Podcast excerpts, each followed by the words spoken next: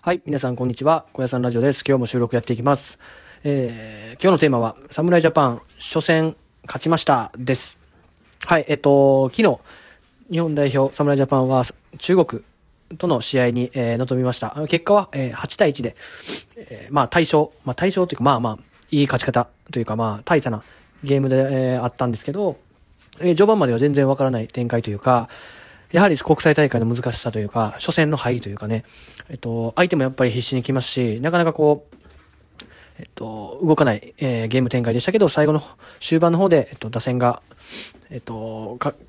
爆発したっていうところですね。で、先発は大谷選手で、えっと、自らタイムリーも放って、確かに2安打と 2, 2打点したんかな。で、ピッチャーでは4回無失点という、えー、素晴らしい、えー、ピッチングとバッティングでした。はい。で、はい、えっと、今日は韓国戦というところで、えっと、韓国は、あの、まあ、宿敵っていうふうに、まあ、よく言われてるんですけど、昨日の、えー、試合でオーストラリアに、えっと、負けていますので、多分今日、日本に負けると、もうこの WBC 結構厳しいんじゃないかっていうぐらいの、あのー、展開になってしまうので、韓国はもう、死に物狂いでやってくると思います。はい。で、いい選手も揃ってますし、はい、バランスのいいチームですので、日本も、えっと、昨日のように対象というか、えー、簡単なゲームになるっていうところはないと思います。はい、こちらの 日本の先発はダルビッシュ、えー、ユー投手なんですけど、はい、えっと、やはりね、ベテランっていうところもあって、ゲームを確実に作るっていう能力がすごい高いので、えっと、すごく見ものだなっていうふうに思います。やはり、大体、ピッチャーの出来で、あの、勝敗っていうのは、6割、7割ぐらいがえー、決まってくると思うので、えっと、まあ、ダルビッシュさんの出来が日本の勝利に、えー、勝利するか、敗北するかっていうところに大きくかかってくると思うので、そこは、えっと、まあ、期待しながら、あの、しっかり見たいなというふうに思っております。今日も、あ昨日、あの、YouTube ライブ配信してたんですけど、ちょっと回線がバグっちゃって、途中でやめちゃったんですけど、今日はこう、しっかりと、あの、もう一回ライブ配信をリベンジしたいなって思ってるので、ぜひ、あの、皆さん、あの、興味ある方、あの、見に来てください。はい。でもまあ、振り返るとですね、まあ、今思うんですけど、本当に大谷選手、二刀流やってよかったなっていうふうに、えっと、思いませんか、皆さん。あのー、ね、はじめメジャーに行くって言って、あのー、高校、あの、花巻東高校から、いきなりメジャーリーグに行くっていう、いう、あの、表明をしたんですけど、日本ハムファイターズが強行指名、ドラフト1位で強行指名して、えっと、まあ、ピッチャーで、あの、メジャーリーグに行くもんだというふうに、大谷選手は思っていたところ、えっと、ファイターズで二刀流やらないかというふうな提案を、あの、ファイターズがしまして、そこでこう、すごく魅力的だなと思って、まあ、いろいろあったと思うんですけど、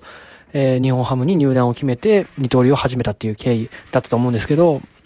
はじめはね、やっぱりこう、プロ野球の今までのその活躍した OB 選手から、お前そんな二刀流なんか無理やろとか、何を考えてねんってこうやって、すぐ潰れるやろみたいなことをすごく言われて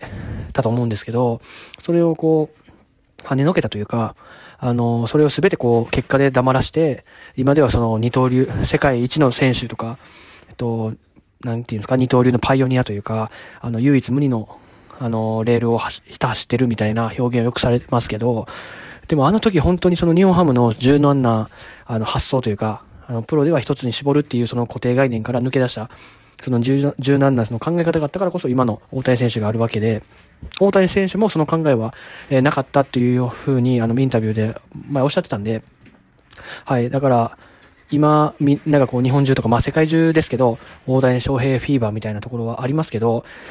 あの、よくよくこう辿って考えてみると、日本ハムの、その経営陣というか、その上の方たちの、その柔軟な発想があったからこそ、今の大谷翔平選手があると思うんで、はい、あの、ものすごく、あの、いい判断だったのかなというふうに思います。はい、多分ね、何事もするにも、まあ野球以外でも何でもそうだと思うんですけど、やっぱり普通と違うことをすると、結構バッシングというか、されると思うんですよ。まあ、よくあるあるだと思うんですけど、それって多分その、今までやってきた人が、あの、なんていうんですか、作り出した常識というか、あの、作っ、俺らができひんねんからお前できひんやろみたいな気持ちって絶対あると思うんですよ。で、そこを、あの関係なくというか、あのなんていうの、それの声に負けずに、えー、その自らのレールを走っていくっていう、貫き通していくっていうところに、かっこよさもありますし、まあ、そこには難しさは、誰もやってないんで難しさはあるんですけど、そこにその、なんて言うんだろ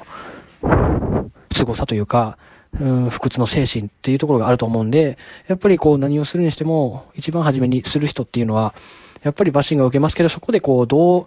耐えるかというか、どうこう、見返していくかっていうところが、まあ、人生で面白いところだと思うので、僕もまあ、今は普通にやってますけど、あのいずれかはその、ね、大谷翔平選手のように、まあ、唯一無二とか言われるような人間になっていきたいと思いますし、人からこう、しっかりと信頼されるようなし、あの、人になりたいなっていうふうに、えー、思います。はい。ですので、あの、まあ、今日の韓国戦、まあ、日本中みんなが、あの、注目してると思いますけど、あの、もしよかったら僕の YouTube ライブ覗いてもらってですね、あの、一緒に観戦しましょう。はい。で、えっ、ー、と、まあ、大谷翔平選手のように唯一無二というか、まあ、存在してるだけで、まあ、一人一人が唯一無二というか、オリジナルなんですけど、あの、やっぱりこう、自分の道を作っていくっていうところも、あの、人生一回きりなんでやっていきたいと思うので、皆さんもぜひ、このラジオ配信聞いてる人は、あの、一緒に、僕と一緒に頑張っていきましょう。はい。ってな感じで今日はこんな感じで終わっておきます。今日のテーマは、えっと、サムライジャパン、えー、初戦おめでとうでした。じゃあね、また明日も収録やっていきます。はい、バイバーイ。